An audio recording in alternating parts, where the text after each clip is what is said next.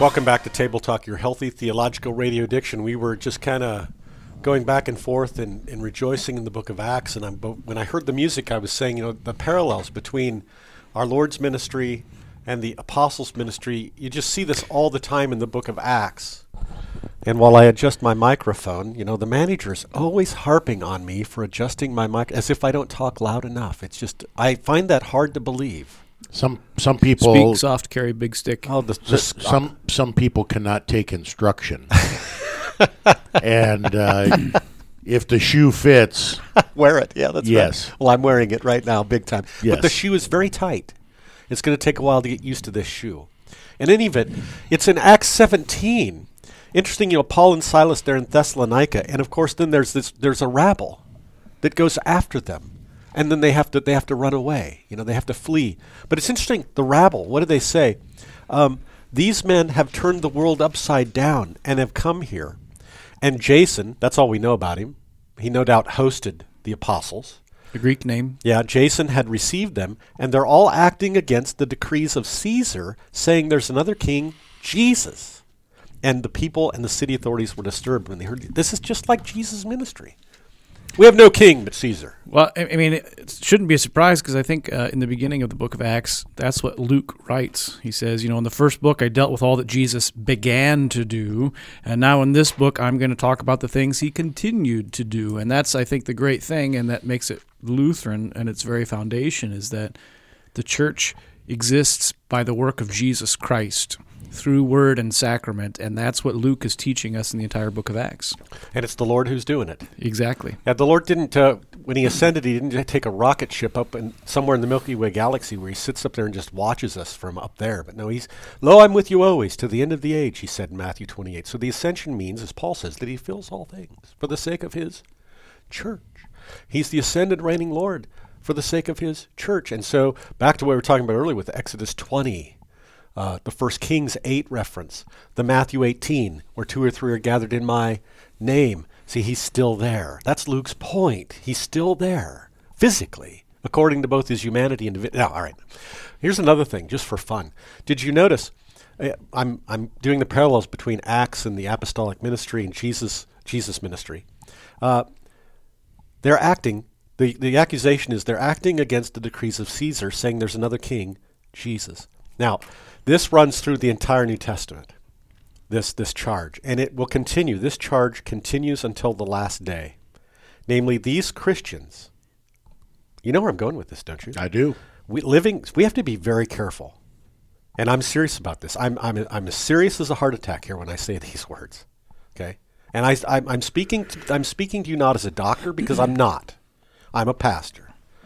And so what I'm about ready to say is as a pastor, and it's for high pastoral care. We need to be very careful so that we do not commit idolatry in the state. In other words, we should never make the state our God and Savior. Now, when the state thinks that she's a divinity, this is where the accusations come. You Christians have a king. You think you have a king. No, I'll just use our language of today. The governor is our king.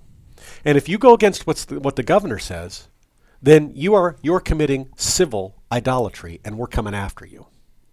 I hope this is making sense. We have to be very so that what I'm trying to say, not very well, not very cogently, but just hang with me. So this constant attack against Christians goes throughout the entire New Testament, climaxes in the book of Revelation, where Caesar claims to be God and Lord, and you must worship him and his government, and all his representatives and ambassadors, okay? And the book of Revelation teaches it very simply, Caesar's not Lord, Jesus is. Worship him only because he's won the victory. He's the Lord. But be careful, folks. When you say that Jesus is Lord, then these attacks, like we read about in Acts 17, you people are turning the world upside down. You're going to cause anarchy in the world because you think that there's another king named Jesus. No, we have Caesar, or we have our governor, or we have our whatever. You want people to die, yes, because you think you should gather together in the midst of a pandemic and praise this God of yours. Yes, and so you don't love people, you hate people, you want people to die. This is how this is being manifested in some parts of our country right now. Absolutely. Where the biggest threat to humanity is not COVID-19. It is Christians who want to gather together and worship. You got that right. And so not too long ago, I preached a sermon from Acts 2, you know, and Acts 2:42, you know. About devotion. I read that sermon. And I just politely warned my congregation, you know, while we still have the freedom, I hinted, et cetera, et cetera. We have to be, again, the point is we have to be very, very careful as Christians and the church that we worship Jesus as Lord and no one else. No one else. So, you know, I'll make another tangential remark on this, and then we'll hopefully get back to Matthew 24. But this is part of the nature of Table Talk. We can just take this any way we want, and I'm going to. I'm going to take full advantage of it. And that, you know, we all grew up, didn't we? We've all grown up being taught authoritatively and categorically that there is a wall that separates the church and the state. This wall divides the church and the state. And so namely, the church cannot cross over the wall and tell the state what to do and vice versa. With this pandemic, the wall has been taken down. I find this quite ironic, sadly ironic. So this, to me, again, I said in a previous episode, know your church history, folks, because things repeat. So, what am I talking about? After Luther dies, Charles V, the Holy Roman Emperor, defeats the Schmalkald League, defeats them in a battle. And he takes the elector prisoner. He takes Philip of Hesse, another reformational prince, captive, puts them in jail. And then he puts into law an edict. It's imperial law. And it says, and I'm paraphrasing, you Lutherans, we're going to tell you how you're going to worship. You do certain things, or we're going to shut you down. So in other words, the state, Charles V, the Holy Roman Emperor, the state was now telling the church what she could do and what she could not do. And if she did not obey the state's laws, we will shut you down. Parallel today.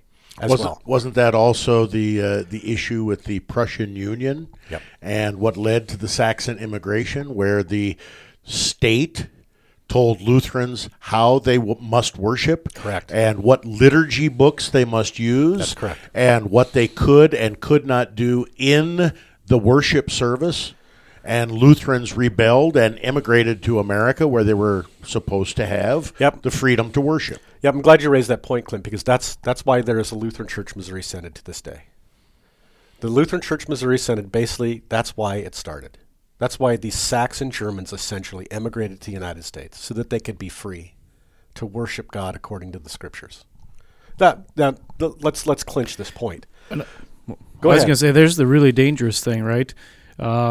Should we lose the freedom here, where else is there left to go?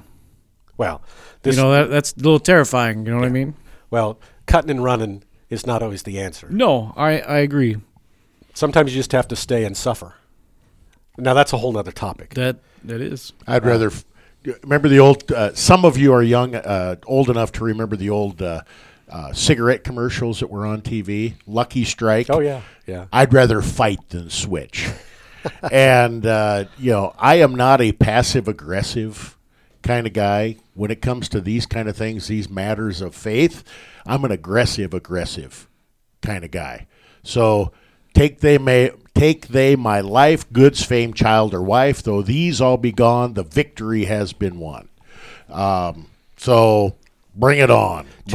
Two things real quickly, piggybacking on what we're talking about. So I know of many Roman Catholic friends and acquaintances of mine who, when you say, where are we going to go? There are many Roman Catholics now who are considering to emigrate. Where do you think they want to go? Poland. That's exactly right. Poland. Poland offers you a free van if you have enough kids. Poland gives you a tax break for every kid. That's enormous. Poland has been fighting against some of these... anti-Christian rules that are being brought in tangentially. They have great sausage. They do. That's just a side note to observe Polish that. Sausage, Vicar. Okay, just thought I should explain that. The other thing, the second thing is you mentioned the Prussian Union. And so you had CFW Walther, who is the first president of the Lutheran Church Missouri Synod. While he was a pastor in Saxony, he was almost defrocked. And you know what the issue was? he refused to use the rationalistic church agenda for a baptism, because the rationalism means that reason runs the show, not the Word of God.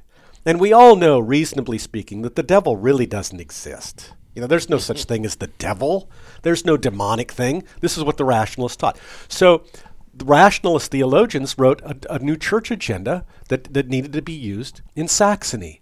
And Walther refused to use that agenda for a baptism because the baptismal rite excluded something in the rationalistic agenda. What was it? Do you renounce the devil and all his works and all his ways? And the casting out, the exorcism in the baptismal liturgy. That was eliminated. And I keep wanting to say Luther. Walther refused to use that agenda. He went back and used the old agendas that had the exorcism in it, and he was almost defrocked. The point being, your point is well taken. The state said, no, you will do it this way. And this gets carried further with the Lord's Supper. The state, at the time of the Prussian Union, the state said, you Lutherans have to worship like a Calvinist. So when it comes to the Lord's Supper, you can't teach categorically that bread is the body of Christ and that wine is the blood of Christ, that you actually eat and drink it with your mouth, and that it's for the forgiveness of your sins. You Lutherans can't do that. We categorically say you can't do that. And that's why Lutherans said, goodbye, we're gone. And people listening to this would say, well, that would never happen today because the state does not care whether people believe that the bread is the body of Christ or the wine is the blood of Christ. And yet there are some states where the directed health measures are telling people that they can or cannot receive the Lord's Supper in certain ways. Some people are being forced to do the Lord's Supper in one kind for fear that they may spread infection. Congregations are being told they cannot use the common cup, no matter what health studies show with regard to that not being a place where disease is transmitted. So the state is starting to do those things right here and right now in the midst of this pandemic. Yeah, just be aware of that, folks. Just simply be aware of it. Well, we didn't get very far in Matthew 24, but to reemphasize that point in Matthew 24, Jesus says that the temple is going to be destroyed. And I said, for a Hebrew, that's the end of the world. And so the apostles say, well, tell us, when will these things be? And what will be the sign of your coming and the close of the age? And now Jesus is going to answer their question, but he's going to connect the destruction of Jerusalem also with the end of the world. And so he's going to talk about both at the same time sometimes. Sometimes he'll be talking about one in and of itself and the other in and of itself. But you have to keep this context in mind when you read Matthew 24. I thought Jesus was the temple and he was talking about his body. That's another way. That's true, but that's not here. Okay. Stay Lutheran, my friends.